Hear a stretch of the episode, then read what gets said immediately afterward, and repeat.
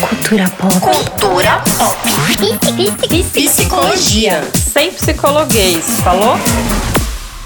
Oi, eu sou a Dami, eu sou psicóloga. E eu sou a Felopes, psicanalista, e esse é o Psycho, o nosso podcast sobre psicologia e cultura pop. Daquele jeito que a gente gosta. Tipo um dia na praia que não tá tão quente e que bate aquela brisa, sabe? Que balança de leves coqueiros. Nada de ressaca e mar bravo com ventania que entraria no olho cruz credo. Aqui não tem psicologuês, gente. E se tiver, vocês briguem com a gente, tá? Aqui é pra ter psicologia clara toda vez. Vamos lá, Fê? Bora. Hoje a gente vai falar de um post que rolou na internet que dizia assim: Fala aí, Dami, o que, que dizia no post? É, quem postou foi arroba, arroba, policial disfarçada. Graças ao podcast da Kafrender, Vulgo é noia minha. Estou na sala de espera da terapia pensando se eu sou o job chato do meu terapeuta. Cara, o que, que é ser o, jo- o job chato do terapeuta? Por que será que tem essas brincadeirinhas de as- os pacientes acharem que a vida deles não é interessante? Eu não ouvi esse podcast da Kafrender, eu adoro o É Noia Minha, já ouvi vários. Depois desse post eu até fiquei caçando em qual que ela falou disso, mas eu ainda não achei. Inclusive, Cá, se você estiver nos escutando nesse momento, fala pra gente qual é o podcast, porque eu quero escutar esse podcast. O que, que, que é um job chato pra você, Dami? Na real, eu acho que é, a gente precisa, nesse momento, Fê, falar, porque o Adriano sempre cobra isso pra gente, o nosso tema, né? Que é assim, existe paciente job chato? Existe. Isso! O tema de hoje É sobre isso que a gente vai falar. existe paciente job chato? O que, que é um job chato? Vamos pensar, vamos começar daí. O que, que é um job chato? Um job chato. Então, eu tô pensando aqui. Um job chato, pra mim, seria um job que eu tivesse que fazer alguma coisa no Excel com um número e que eu tivesse que apresentar isso em planilha com gráficos. Socorro! Aliás, É, gente, seria- por que, que é job, né? Já entramos na agência de publicidade. A gente tem um job, vai fazer uma call e tem um. O que mais que eles falam? Um deadline. Um deadline, um budget. E. O, o, o, Vini, o Vini fala um, um BAL. O que, que é isso, gente? Business as usual. Nossa, esse eu nem conhecia. Eu também, gente. Conference. Agora que tá trabalhando de casa, Mandar eu um tô escutando report. as coisas. Então, o job seria um trabalho chato em português que esse povo, da, essa galera descolada chama de job.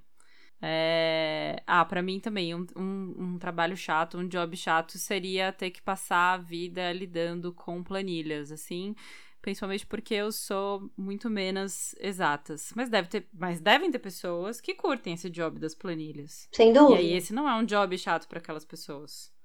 Nesse sentido, nós já estamos respondendo que o job chato, ele é particular de cada sujeito, certo? Singular e muito Singular. individual. Exatamente. É, mesmo porque tem muita gente que fala assim pra mim: Nossa, não sei como você aguenta trabalhar com isso. Que eu amo ouvir as pessoas o dia inteiro. Nossa, eu não aguentaria. Eu escuto muito assim, nossa, mas você ouve desgraça o dia inteiro. Então, eu, eu até falei sobre isso no, durante o Setembro Amarelo, que foi. Não é sobre ouvir tristeza o dia todo, né? Claro que a gente ouve sofrência, Uhum. sim. Porque ninguém vem procurar terapia porque tá tudo bem e quer se conhecer melhor. Essa- esse, esse mundo não existe. Se você foi pra terapia por este motivo, você provavelmente não ficou. É, porque a gente vai na terapia pra tratar das questões que estão incomodando, né? E o sofrimento é uma delas, enfim, faz parte da vida.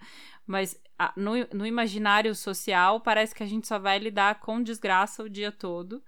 E o que eu entendo do meu trabalho, aí você po- pode falar como é que é pra você, não é que eu lido essencialmente com o que tá ruim, eu lido com caminhar com as pessoas durante um processo de transformação. Se tem coisa mais incrível do que isso, eu desconheço, assim. Esse pra mim é o, a- o meu lado romântico de psicanalista, é poder pensar que eu tô lá, tô junto com várias pessoas assistindo momentos de transformações que nunca são aqueles que eu imaginava, né? Então é qual- como você tá num filme que o fim nunca tá certo, você nunca acerta o fim. Você imagina que vai ser uma coisa e o destino do cara é outro. Destino no não destino Nostradamus, né? Ah, o, o caminho da pessoa. É medo. Vai que a pessoa fala, destino não, não é destino, não, não, não Você faça uma está predestinado. Não, não, não se trata disso. É, mas você imaginar que cada um dá um desfecho, né? A pessoa vem com uma, uma dificuldade, sei lá, uma separação. E o desfecho que ela dá para isso é completamente próprio, é muito bonito, tá? Nesse caminho. Então, é, para mim, não tem nada de chato. Mas é um job, né, gente? É, é um, é um job, é um job. Mas eu acho que essa coisa, todo mundo achar que tá ligado com desgraça, é porque teve por muito tempo e ainda tem hoje essa visão da psicologia como algo que vai curar uma pessoa que tá louca, que tá descompensada, que se quebrou. É, e hoje, hum, a psicoterapia, eu tenho a sensação que está entrando na, na vida das pessoas de um outro lugar, assim, né? De um lugar eh, eh, de se ouvir, de se reestruturar e de não esperar chegar esse momento do tipo, ferrou, quebrou, é, tô doente, tô acabada. Porque antigamente era muito isso, né? Você vai pra terapia, quando você enlouquece, até hoje, né? Terapia é coisa de louco. Ainda tem uma galera lá do, do é, nossa, deve ter só desgraça, porque ainda tem esse imaginário social que para você ir para terapia você precisa falar só de desgraça. Às vezes tem desgraça, tem, tem desgraça. É, mas eu também acho que a desgraça é subjetiva tem desgraças e desgraças e a gente não tá lá para é, limar o que é uma desgraça válida e o que é uma desgraça que, ah, você não deveria estar sofrendo por isso, né? Eu acho que esse é a grande sacada do nosso trabalho, porque a maioria da sociedade faz o quê? Ai, sério que você está sofrendo por isso, mas as crianças na África estão morrendo de fome. É, tem um, uma desvalorização do sofrimento, do sentimento, das vulnerabilidades e da subjetividade alheia, né? E lá a gente tá para ouvir qualquer coisa que vier, né? Independente se a sua vizinha acha que aquilo é válido ou não, né? Exatamente, né? E aí eu acho que tem muita gente que demora até para procurar ajuda porque acha que aquilo que tá vivendo não é ruim o suficiente, merecedor o suficiente de uma escuta. E aí, para mim, dentro da minha abordagem, porque assim, a desgraça, a alegria, o seu romance, a separação, o trabalho que você perdeu, o trabalho que você ganhou, para a maneira como eu trabalho, isso é só uma historinha. É, claro que a gente vai ter, né, situações muito graves, enfim, mas é uma história que você conta. Porque o que interessa para mim é a pergunta do, tá, mas e você? O que, que você vai fazer com isso? E aí que mora a terapia, né? O que, que eu faço com isso? Putz, cara, toda vez eu faço assim. Olha só, então quer dizer que a expectativa era de que tudo tivesse acontecido do jeito que você imaginou? Que aí é a, a, a, as pessoas falam que os lacanianos são cruéis, que normalmente é a hora que você fala, cara, vai para casa, pensar nisso, a gente se vê na semana que vem. Que é essa marcação que tem a ver com você pensar sobre a sua posição diante daquilo que está acontecendo na sua vida. Que aqui, essa posição que você toma num evento, provavelmente você toma em todos, e, e você vai conseguir refletir sobre isso de por que será que toda vez eu fico esperando que, sei lá, que ele me convide para sair por que, que, eu fico esperando se quem quer sair sou eu? Nossa, será que eu posso convidar? Enfim, né? Isso vai se construindo num processo de análise. E aí é isso, você não tá trabalhando exatamente com a história que a pessoa conta, mas com a pessoa, né? O como é que a pessoa é, reage, lida, enfim, com as, com as adversidades da vida. É, e aí é diferente de você pensar que você fica só na historinha do sofrimento. Porque sim, o sofrimento vem, é um fato. Mas não vem só sofrimento, né? Não. Vem coisas engraçadas, vem todas elas vão vir você. Porque você não abandona você, você, vai, você leva você pra onde você for. Sim, exatamente. Falo isso várias vezes no meu trabalho. É, é e, e o que eu mais acho legal do nosso trabalho é, é poder ter essa visão global, né? Você tá ali mas você não tá batendo um papo. Não é tipo, miga, me conta. Às vezes a gente até fala, ai, me conta, não acredito o que aconteceu. Às vezes eu falo isso. Sim, eu também falo. Mas não. Como assim você não me contou isso? É. Ai, eu não te contei, não, não me contou. A gente tem curiosidade, né? Lógico. Claro, com certeza. Mas é muito de um lugar de estar ali para aquela pessoa, né? Isso.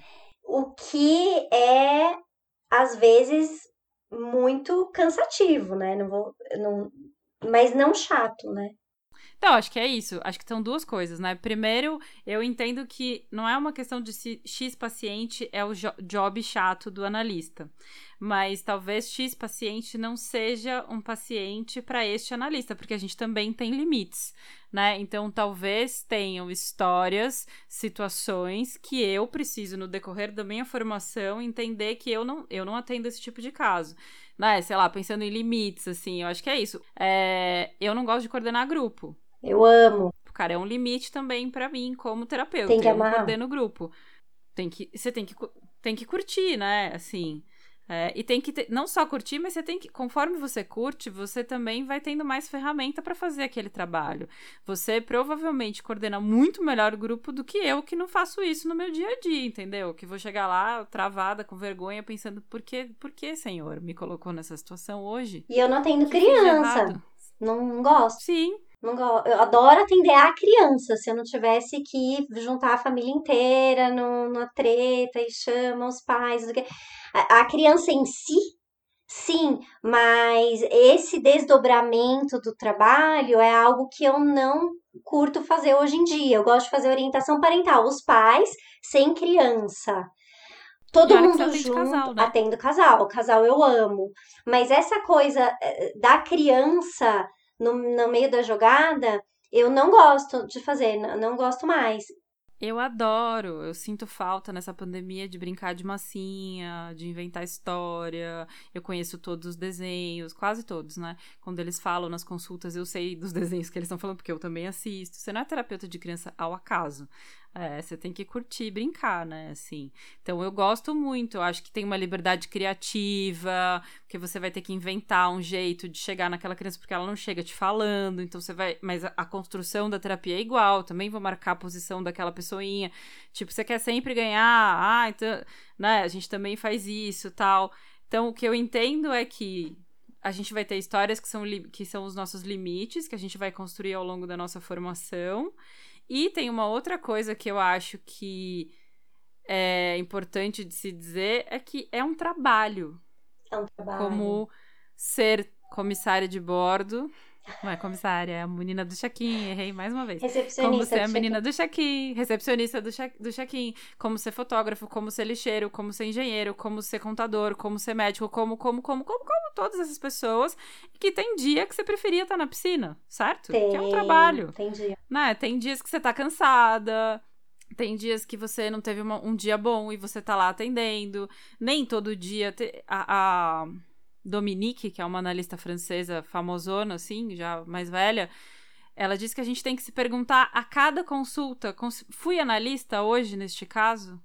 Porque é um trabalho que se faz a cada encontro, né? Todo encontro você tá lá se perguntando se o que você fez foi terapia, foi análise. É, e é isso, a gente também, a gente é humano, então tem dia que você, cara, teve, brigou com seu marido, brigou com seu filho, tá Uhum. num dia de merda e bom português, e você tá lá atendendo, igual você tá lá no seu trabalho, fazendo suas notas fiscais, sei lá o que, que você faz aí no seu trabalho. Sim. Você tá lá fazendo e você tem vida que segue, né? É um trabalho. É, gosto muito do coach de fracassos, quando ele fala isso, senão a gente entra numa parada que você tem que amar e ser seu propósito de vida. Você pode gostar do trabalho, você pode curtir muito, amar tal, mas é isso, é um trabalho. É um trabalho e às vezes é, é um trabalho que eu termino a sessão e aí uma, algumas vezes, assim, eu já chorei muito por conta de algumas histórias que eu ouço, assim, sabe? Num descarrego, assim, do tipo, meu Deus. E aí eu preciso dar uma respirada. Sexta-feira foi um dia desses. Eu precisei dar uma respirada, desci, falei pra minha próxima paciente, uns cinco minutinhos já já chego. Desci, ela veio o rosto, não sei o quê, nanã, e subi de novo. É, e aí era outra história, era outra pessoa, era outra, outro, outra energia. É, mas às vezes isso acontece muito comigo, principalmente depois dos grupos de luto perinatal. Os grupos de luto perinatal, eles são, eles, eles, eu, eu amo É fazer. triste, né? Exato, eu amo, amo, amo muito fazer, mas tem dias, mas assim, quando eu faço, eu sei que eu saio e assim, o que eu consigo é lavar o rosto, escovar os dentes e deitar. É isso que eu consigo fazer, né? Quando eu saio do, da, do grupo. E aí, sobre isso também, né? A gente tá falando de neutralidade. eu me envolvo nas histórias. Podcast 1. Podcast 1, é. Pra quem não sabe, podcast 1, episódio 1. Neutralidade do terapeuta. Eu, eu me envolvo muito. Então, por isso que quando. E aí, eu, às vezes, eu levo isso para a supervisão. A, gente sempre leva as coisas para supervisão. Isso é muito importante também, que a gente faça a supervisão além de terapia. Sim. Né? Porque uma coisa Sim, não sim. substitui a outra, são coisas diferentes. Eu acho que vale um psico quê? Pra gente dizer o que é supervisão. Fala aí. Supervisão é quando a gente tem algum caso amarra, e aí a gente não sabe direito se a gente tá fazendo um bom manejo daquele caso, pelo menos é assim, comigo é assim.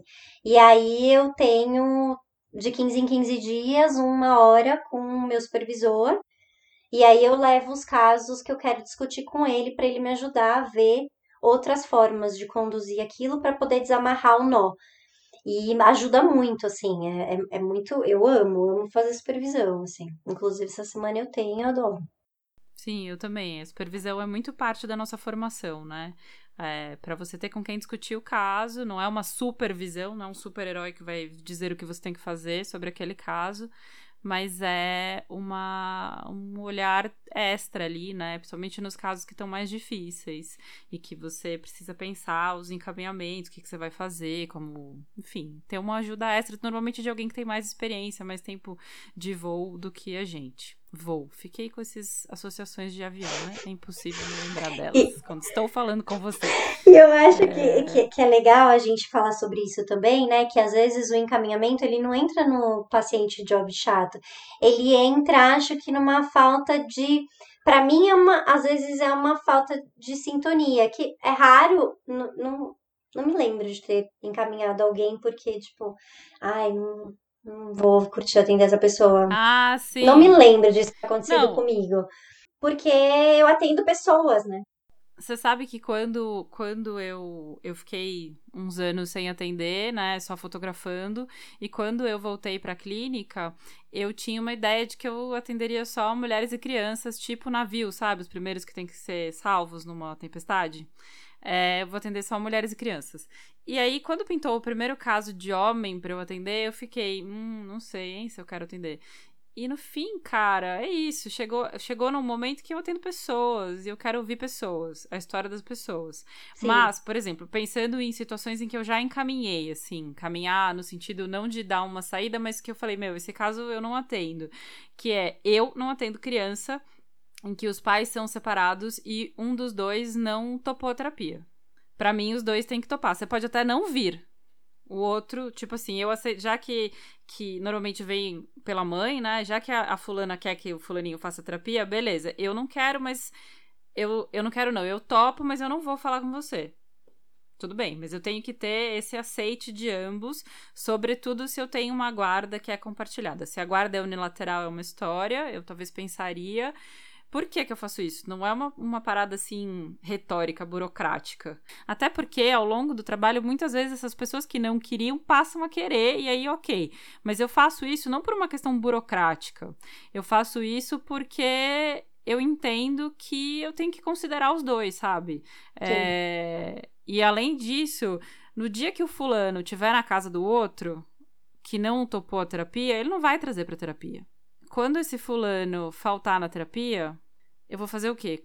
Ligo pra quem? Chamo quem? E aí eu fico aliada de um lado, eu não sou aliada, eu tô lá pra atender a criança. Esse é uma treta de criança que realmente eu não topo mais. Já topei algumas vezes, início de carreira, assim. Hoje em dia é o tipo de coisa que eu não topo. É, e aí eu acho que é isso, acho que quando. E, e uma vez é, eu tava falando sobre isso na, na supervisão, e aí eu falei, nossa, é, alguma coisa de, de paciente chato, sei lá, que a gente tava discutindo sobre isso, se existe ou não paciente chato e não sei o quê, porque a gente tava falando de congruência, né? E, e aí o Marcos falou pra mim, né, que é meu supervisor, ele falou: se existe pra você um paciente que tá chato, você não tá ali pra ele. Então você não pode atender essa pessoa. Porque quando a gente tá lá. Ou a gente precisa deixar isso claro de alguma forma, não nessa, não num lugar de grosseria, porque hoje em dia tem isso de sinceridade estar conectado com grosseria. Então, ah, não, eu sou sincero, eu falo na cara mesmo e dou aqui doer. Não é assim. A gente é sincero, mas a gente tem que ser cuidadoso com a outra pessoa, né? Tem que entender que é uma outra pessoa que tá ali, que tem é, é uma história, enfim, que os, as dores e, e não tem que falar na lata sem pensar no que isso vai causar pro outro, né? E aí, nisso, tem uma história muito legal do Rogers, que quando ele criou esse conceito da congruência, ele atendia um cara e ele se sentia extremamente entediado com esse paciente. E aí ele ficava com muita culpa, porque ele falava, gente, como que eu vou atender uma pessoa quando eu, que eu me sinto entediado de ouvir? Eu não tô ajudando essa pessoa. E aí teve um dia durante uma sessão que ele falou pro cara, ele falou assim, olha, você me perdoe, eu nem sei como te dizer isso, mas eu me sinto profundamente entediado nesse momento. Não é você, né? Não, não é sobre você. Eu acho que é uma questão minha. Eu estou me sentindo assim, eu não sei se eu posso continuar te atendendo. E aí o cara virou, olhou para ele e fez assim: Mas é assim que eu sinto que as pessoas se sentem quando eu tô me relacionando com elas. Olha só. E a partir daí, a terapia foi para um outro lugar. E aí ele criou o, o, o, o a, a congruência, né? Que é um, um princípio facilitador, né? Da, da abordagem centrada na pessoa a partir de, desse atendimento, né? Mas ele não falou assim, pô, meu, você é chata? Tô saco cheio aqui, você chove no molha, que saco. Mas esse, essa ação dele em psicanálise, principalmente psicanálise lacaniana, a gente chamaria de ato analítico. Que é o dia que o analista faz um ato. Ele vai lá e fala: Cara, preciso te dizer uma coisa eu fico entediada. É um risco. Você assume um risco de fazer essa marcação. Eu faço um ato. E muitas vezes é a partir desse ato analítico que eu proporciono, propicio, sei lá, que eu inauguro uma entrada em análise. Que é o cara trazer esse conteúdo e aí a terapia vai para outro lugar, né? Parece que tudo. Nossa, acontece uma parada muito louca ali e tudo de repente fez sentido. Se o, se, se o paciente, se, a, se o analista tá lá, isso é uma coisa bem da abordagem lacaniana, assim, né? Se eu tô achando que o paciente está resistente, o Lacan sempre falava que a resistência está do lado do analista. Né, que a resistência está do lado do, do terapeuta. E que, nesse sentido, essa tá, a tal da contratransferência estaria também tá do lado do terapeuta. Então, o que que tá pegando em mim? Quais são as minhas resistências que estão sendo postas ali, no jogo? Porque eu tô no jogo, né? Na terapia Sim. ali, eu também tô no jogo. E às vezes eu vou precisar fazer um ato. Esse ato pode ser isso, dizer, olha, tô, sempre que você me fala, você tá sempre nesse tom, enfim, acho que né, fazer esse tipo de marcação, assim. Eu perguntaria para um paciente que chegasse falando para mim, nunca aconteceu, mas que talvez tenha acontecido parecido, eu não tô identificando assim, mas que chegasse no consultório falando para mim, Cara, eu acho que eu sou o seu job chato. Ouvi lá o podcast da Cafrender e eu acho que eu sou o seu job chato. Pronto, isso uma sessão de terapia. Vai durar todo o tempo da terapia. Por que, que você acha que você é o job chato? Quando mais você se acha chato? O que, que você acha que você fala que é chato? Por que, que você acha que o que você fala não não Sem é uma dúvida. coisa que cabe aqui. E assim, porque é disso, só conta de você. Você achar que você é o job chato do seu analista, só fala de você. Sim, mas é? tipo é, eu acho que isso é muito comum, né? Rolar umas fantasias Super, dessa. Né? Quando eu tava Super. vendo esse, quando eu vi esse post aí, eu fui ver os comentários, que eu adoro ler os comentários, né? E aí tinha um cara que comentou um negócio muito engraçado. Ele falou assim: É, a pessoa anterior falando que matou cinco, cinco pessoas ontem. Eu vou entrar na sala e vou contar que estou chateada porque a Xuxa saiu da Record. Então, mas é a fantasia de que a gente trabalha com a história e não com a pessoa, né? Sim. E olha o perigo, eu escuto isso muito da Michelle, que é uma psicanalista com quem eu faço grupo de, com quem eu estudo, sou, faço grupo de estudos, é, que ela sempre fala que essa o perigo de você ficar preso na história, levar tanto em consideração a, a história que o paciente traz, é muitas vezes você recebeu uma, sei lá, um paciente que está falando de uma, uma separação, de um e você ser quem vai dar, botar pilha para essa separação, né? Ou você levar realmente 100% na íntegra ali o que essa pessoa tá falando de uma outra pessoa, sei lá, do marido, do filho. Então, como se eu conhecesse o marido e o filho. E, na verdade, eu não conheço o marido e o filho daquela pessoa. Eu conheço o que ela diz dele. Sim. Então, eu conheço mais dela do que do outro.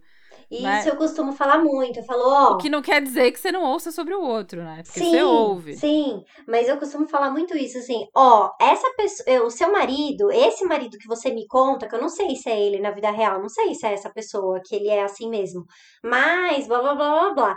Eu, eu sempre pontuo nesse sentido, porque existe o marido que a pessoa me conta, e existe o marido da vida real. Eu sempre brinco que existem três versões da verdade, uma de uma pessoa, uma da outra pessoa, e uma versão que ninguém nunca vai saber, porque ninguém acessa.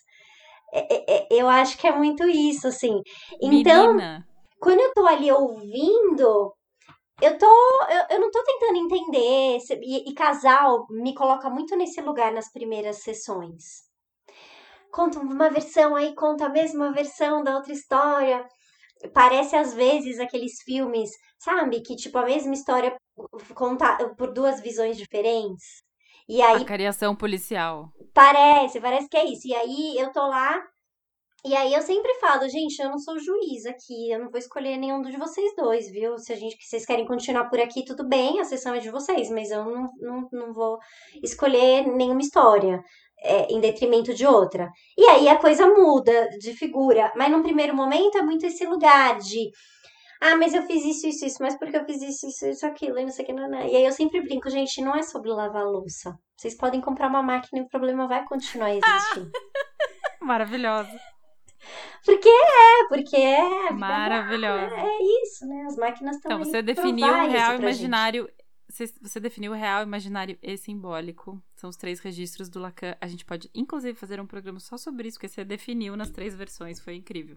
Da verdade, Porque, você viu é, como eu eu- entendo muito de Lacan? Foi o negócio do tá coco. vendo? Eu falei no episódio 1, se vocês forem lá Tá ver. vendo? Objeto A. Objeto A é um negocinho que você tira do coco quando você abre o coco, gente. É isso. Mas é isso, não é que a pessoa delira quando ela tá falando do outro, né? E a pessoa tá falando de um outro que Sim. existe, mas a pergunta que se faz é: bom, e aí, como é que é pra você estar casado com essa pessoa que, que faz isso deste jeito? Uhum. O que, que você faz quando ela faz isso com você?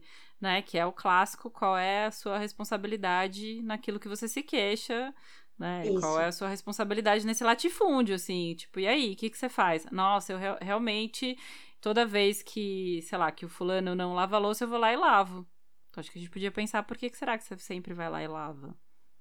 Mas tudo isso para dizer para vocês que não existe Não paciente job existe. chato. Não existe. Se você é o job chato do seu. Se o seu analista diz pra você que você é o job chato dele, fale com a gente, porque esse analista tá muito errado, seu terapeuta. Ele não vai isso falar não isso, eu acho. Será que ele vai falar? Não, sabe o que eu Às acho que vezes vai. Agora, agora, de verdade, o que eu acho que existe, principalmente quando a gente pensa no SUS, nos terapeutas do SUS, que tem uma demanda bizarra, assim, de atender milhares de pessoas por semana, existe, não tem mais espaço no meu HD.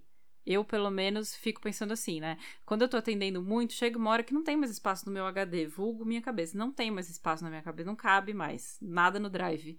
Não consigo mais, não consigo escutar mais. não- eu, a pessoa chega na sessão e eu fico com uma cara de. Mano, quem é você?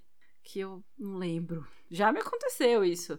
Numa época de pegar muito atendimento e tal. Então eu acho que até isso é uma, um- uma coisa que você ganha no amadu- amadurecimento, né? De sacar o seu limite. Olha, eu dou conta de X. Eu dou conta de atender em X horários. Que nem a Ana, que participou do episódio 2, estava falando que ela não atende 9 da noite. Eu não atendo 7 da manhã, por exemplo. Tipo, Então, não, dá, não E, vai e rolar. é né? interessante, né, Fê? Porque eu- a gente pode falar sobre isso também em outro episódio, sobre limites, né? Sim. Eu termino às seis, meu último paciente seis e meia. É, seis ou seis e meia. E aí sempre tem alguém. Mas você não consegue me atender às nove? Só eu. Só eu, por favor. Aí eu falo, então, mas se eu te atender às nove, eu falo, e hoje eu falo muito claramente mesmo, porque antes, eh, antes eu dava um jeito, sabe? Sim. Hoje eu falo muito claramente, sabe por quê? Porque eu não vou estar bem, eu não vou estar inteira pra te atender, então eu não vou ser uma boa pessoa. Eu, eu falo, eu, recentemente eu falei, eu começo a atender às oito e eu termino às seis e meia. Se eu for te atender às nove e começar a atender uma outra pessoa no outro dia às oito, primeiro que eu vou perder toda a rotina da noite com a minha filha, que isso é uma coisa muito importante pra mim, eu quero estar lá fazendo as coisas, eu conto a história pra ela, a gente come, a gente escova o dente, a gente dá risada, a gente não sei o quê. E no dia seguinte, às oito, eu tenho que estar inteira pra estar pro, pro paciente das oito, que eu vou atender, sei lá, até seis e meia no dia seguinte também. que vai sete e meia, né? Que seis e Uhum. meia é o último horário. Então, é, eu não vou estar bem para te atender. Eu vou ficar irritada, provavelmente. Eu vou ficar incomodada porque eu não queria estar naquele horário. Então, eu consigo nesse horário, que é do almoço. Se você quiser, eu abro esse horário que é do almoço. Se você não quiser, eu vou te encaminhar sete amigas minhas que eu. Sete que eu amigas. vou- eu- foram É, um Número sete. cabalístico. Porque eu tenho. Eu tenho minhas amigas que eu sempre encaminho, que estão ali na, no, no pente. Que aí, e aí, ou, ou ad- adapta, ou vai pra uma amiga minha maravilhosa. A, a Van, por exemplo, tá atendendo só à noite, porque ela tá ficando com os meninos durante o dia, então ela termina de atender super tarde e começa um pouco mais tarde. Ela vai atender super melhor do que eu, que vou tá estar. Não, e eu acho que você falou, você falou uma coisa brilhante, até pra gente começar a encerrar esse papo do job chato, que é isso, né? Muitas vezes, quando eu, terapeuta, cruzo o meu limite de atender num horário, numa circunstância, num lugar que eu, de fato, não topei, não, não tá confortável pra mim, não tá legal pra mim, é aonde eu vou. É, é, é aonde ficou péssimo. São os casos que você tá irritada, é um horário que você não queria estar lá. É, aí não é. A culpa não é do paciente que trouxe uma história Não. chata, a culpa é sua, que aceitou Sua. aceitou essa condição. E aí você tem que se haver com isso. O que, que você vai fazer com essa condição que você aceitou? Você muda essa pessoa de horário, você encaminha essa pessoa, você conversa com ela. É isso. Pra você é o horário da noite, pra mim é o horário da manhã. É, ou então, tipo, uma época que hoje em dia eu não faço mais, muito raramente, é atender de sábado. Não faço. Porque aí eu vou no sábado no vou ficar consultório, eu vou ficar de bode se você faltar, porque eu penso, puta, mano, abri o sábado, cara, fulano não veio. E você tem todo o direito de faltar, a sessão é sua.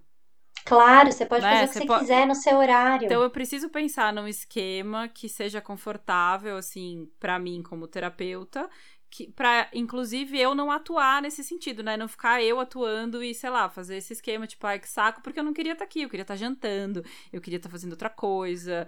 É, Eu acho que essa é uma reflexão super importante pra gente, que a gente também só vai aprender tomando na cara, né? Vamos falar a realidade. A gente só aprende quando você fala, nossa, meu, que roubada, me botei aqui nesse horário ou para atender nesse lugar, para fazer esse trabalho. Eu acho que essas coisas são bons indicadores para quem está em instituições, por exemplo, e pode sair, obviamente, de que de repente o seu ciclo daquele trabalho acabou. Né? Para mim, eu fui psicóloga de home care durante quase dois anos. Na época, tinha uns 25 anos, acho que é isso. 20 é, acho que era mais ou menos isso. E no início, cara, eu amava. Valia São Paulo inteira, eram duas psicólogas, todos os pacientes que internavam para internação domiciliar tinham que ser avaliados em 15 dias. Então eu atendia muito, mas muito, muito, muito, muito, muito. Em um ano eu rodei 100 quilômetros, pra você ter noção. Só São Paulo, muito. E não tinha GPS, né? Isso é um, um case à parte. Não tinha GPS, era tipo, eu imprimia os caminhos Ai. no Google e pregava no volante, assim, pra eu saber. Vamos falar um dia sobre Vamos. atendimento domiciliar, porque eu comecei também atendendo domiciliar É as mães mesmo? no pós-parto. Ah, Foi, atendia não. muito, Imbu. Isso, Cotia. longeão, longeão, Meu, longeão. amava, amava, amava muito. Hoje eu não consigo mais me, me deslocar desse E- jeito, mas na época eu amava. E, cara, eu me dei conta que esse ciclo tinha se encerrado durante do- dois momentos, assim. Eu fui fazer uma visita muito longe em Itapevi. Eu tô na Zona Sul, então Itapevi pra mim é longe. Cheguei lá, fiz uma visita, saí dessa visita e marquei retorno. E era um caso grave. A maioria das, das pessoas que estavam internadas eram por uma internação... é, questões físicas, tipo AVC, criança sindrômica, coisas graves que ficariam no hospital que estão em casa. Uhum. Aí eu cheguei lá, fiz o atendimento, era um caso grave, pacas, e eu botei retorno em dois meses, porque eu não queria voltar, porque era muito longe. E pagava super pouco, era 20, 25, 35 reais a visita sem, sem a gasolina, baby.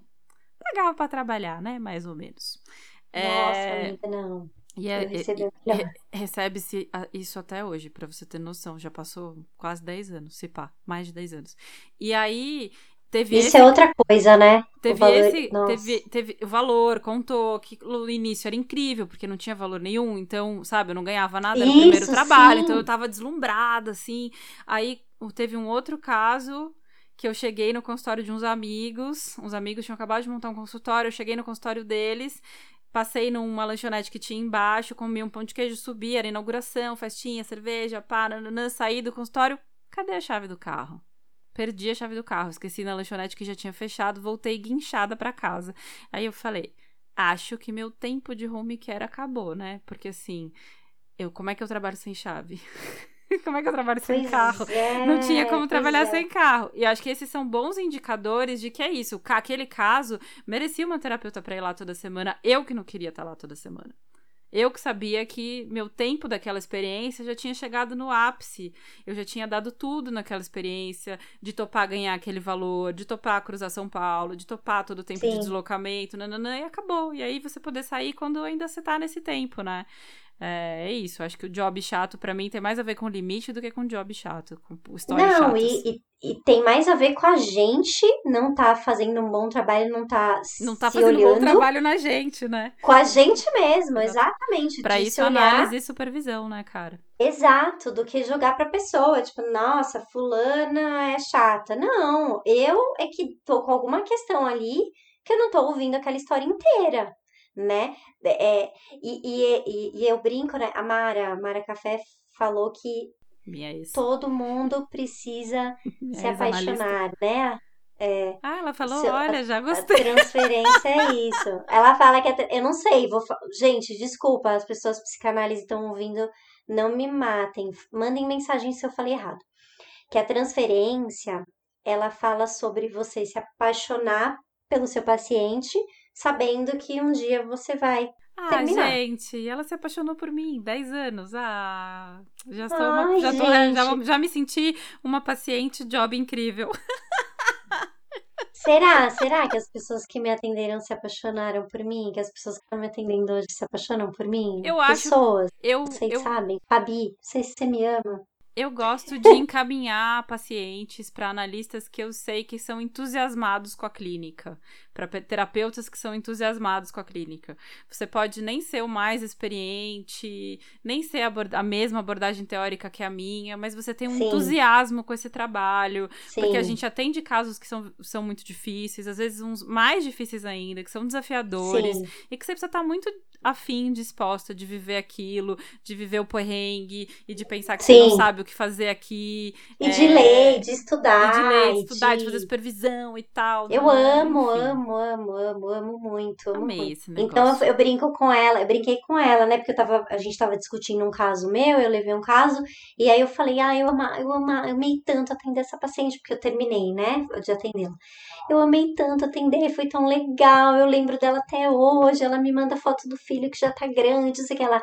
É, porque todo, todo analista se apaixona. Ah, gente, adoro a Mara. Ela é maravilhosa. É, então vamos lá? Qual que é o Vamos, próximo quadro, vamos, Fê? vamos, Hoje não vai vamos ter vamos divertidamente porque não. Porque o nosso Divertidamente a gente já fez no, no episódio 1, entre nós duas. E como hoje a gente não tem entrevistado, a gente vai ter um quadro psico. Segundo a qual a psicologia é Uma formada ciência da mente. duas Psicologia, palavras, psicologia. Psicologia. Psicologia. Psico. Psico quê? A palavra do dia é congruência na abordagem centrada na pessoa. O que significa congruência? Então eu falei um pouco pra vocês daquele exemplo do Rogers, quando ele falou é que tava Rogers? se sentindo em... Carl Rogers, né? O pai da abordagem centrada na pessoa. Que na Ah, verdade não gostava de, de dizer que era o pai. Ele gostava de dizer que ele era a pessoa que pensou sobre isso pela primeira vez. Mas que a abordagem é viva, né? A gente já tinha falado sobre isso, acho que na primeira, no primeiro verdade. podcast. É, e o Rogers, ele foi o cara que é o precursor da abordagem centrada na pessoa, é um psicólogo americano. Graças ao Rogers, a gente consegue atender como psicólogo e não como não precisa ser médico, porque até então só os médicos podiam fazer psicoterapia. Menina! É ele que fez um movimento para que pessoas formadas em psicologia pudessem atender, e não somente médicos, né? Enfim, o Rogers é essa pessoa maravilhosa, tá? Que se vocês forem ler sobre ele, vocês vão se apaixonar e todos vão querer ser da abordagem. Mas e aí ele ele trabalha dentro desse dessa ideia de que todo mundo tem um processo de autoatualização, então tá todo mundo buscando o seu melhor e dentro desse percurso a gente tá ali facilitando um espaço para que as pessoas possam é, ter esse caminho de forma mais leve, mais possível, mais sem julgamento. E aí, dem, pra, e aí, atendendo, a gente usa três princípios: empatia, aceitação incondicional positiva e congruência. Então, hoje eu vou falar da congruência. A congruência é a capacidade do terapeuta em ser genuíno com o cliente. Então, da gente ter ali muito vivo os nossos sentimentos e percepções dentro da sessão, no momento da sessão, para que seja possível contribuir com uma reflexão do, do cliente. Então, a partir dos nossos sentimentos e percepções, a gente também pode contribuir para as reflexões do paciente. Então, a gente pode entrar com coisas que a gente está percebendo ali no meio. Então, eu vou dar um exemplo. O tédio que você contou, né? O tédio que eu contei. Tem um outro exemplo bom também, que é de um discípulo do Rogers. Ele estava atendendo, naquela época não tinha celular igual hoje, não, não tinha um meio de comunicação tão fácil. E aí o próximo paciente que ele ia atender vinha de outra cidade, então ele viajava. E aí nisso ele o terapeuta recebeu uma ligação de, de uma pessoa da família dele dizendo que o filho dele tinha sofrido um acidente e que estava no hospital. Só que ele não conseguia avisar o cara que estava na estrada que ele que o filho tinha sofrido um acidente e que ele não ia poder atendê-lo. E ele ficou com dó de falar, cara, pô, o cara viajou até aqui uma hora de viagem, uma hora e meia, sei lá quanto de viagem, e eu não vou atender. O meu filho já tá lá, já tá sendo atendido, eu vou ficar aqui, eu atendo e aí eu corro pro hospital. E aí, só que durante. O cara chegou começou o atendimento. Só que durante o atendimento, ele ficava pensando no filho, né? Como será que tá? Será que tá tudo certo? Como é que estão as coisas por lá? E aí teve uma hora no meio da sessão que ele parou e falou assim: "Me desculpa, eu não consigo mais te atender, porque eu tô aqui preocupado com o meu filho. Então, aconteceu isso, isso, isso, eu não te avisei por isso, isso, aquilo. Então eu não me sinto pronto para te atender agora, me desculpe, eu não tava inteiro nessa sessão". E aí o paciente falou para ele: "Ah, então era você, não era eu. Eu senti que tinha alguma coisa estranha". Olha que incrível. Não é maravilhoso? Maravilhoso. Então, isso para mim é muito é, importante que a gente tenha Sim. Congruência e seja autêntico com a gente e com a pessoa que, a gente, que tá na nossa frente, porque ela tá lá por inteiro, então a gente também tem que estar tá por inteiro ali, né? E aí voltamos na história da neutralidade, tudo se liga. Olha só, esse, esse podcast é tipo efeito borboleta. Tudo tem um. Você bate as asas no primeiro episódio, já dá efeito no terceiro. Impressionante. Sim, sim, sim, sim. Que não, e, e que veja, congruência não tem nada a ver com grosseria. Congruência Sim, tem a ver com a autenticidade combinada com respeito, né? Sim. É isso. Bom, final, dicas? Quadro dicas. Final, dicas. Eu vou dar uma dica. Qual é a dica da semana? Eu tirei, eu desabilitei do meu celular meu Instagram e meu Facebook na quarta-feira. Hoje eu tô falando aqui com a Fê domingo, dia 4 do 10. Não sei quando esse podcast vai pro ar, mas hoje a gente tá gravando dia 4 do 10 às 8h40 da noite.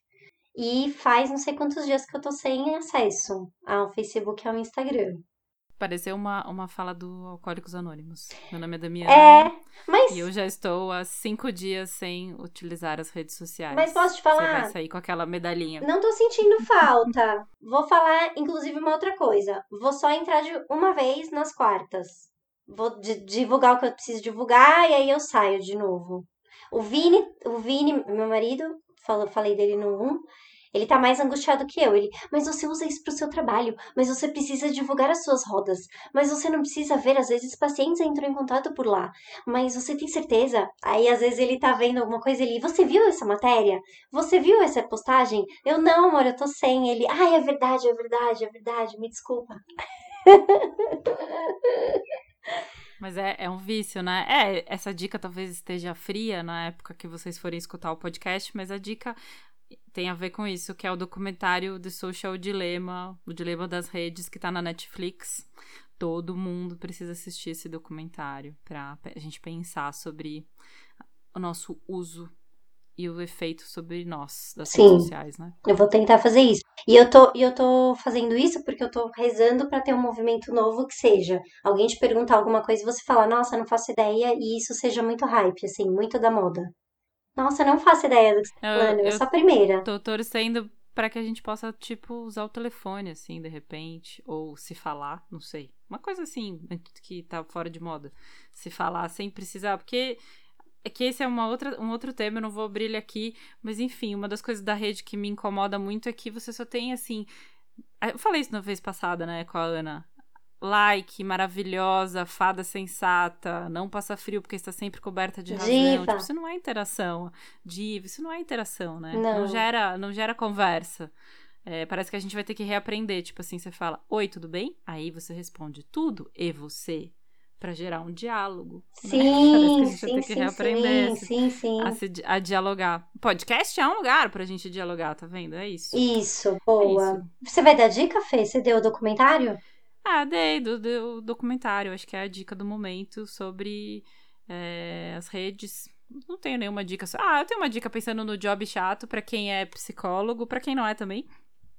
Tá velha, mas ela, eu sempre costumo curtir ela, que é o Cartas a um Jovem Terapeuta, que eu acho que eu falei no outro, né? Não, lembro não, não mais. falando. Tô ficando repetitiva. Não falando. É, que é o, o Cartas a um Jovem Terapeuta do Caligares, que está um pouco fora de moda nesse momento, mas.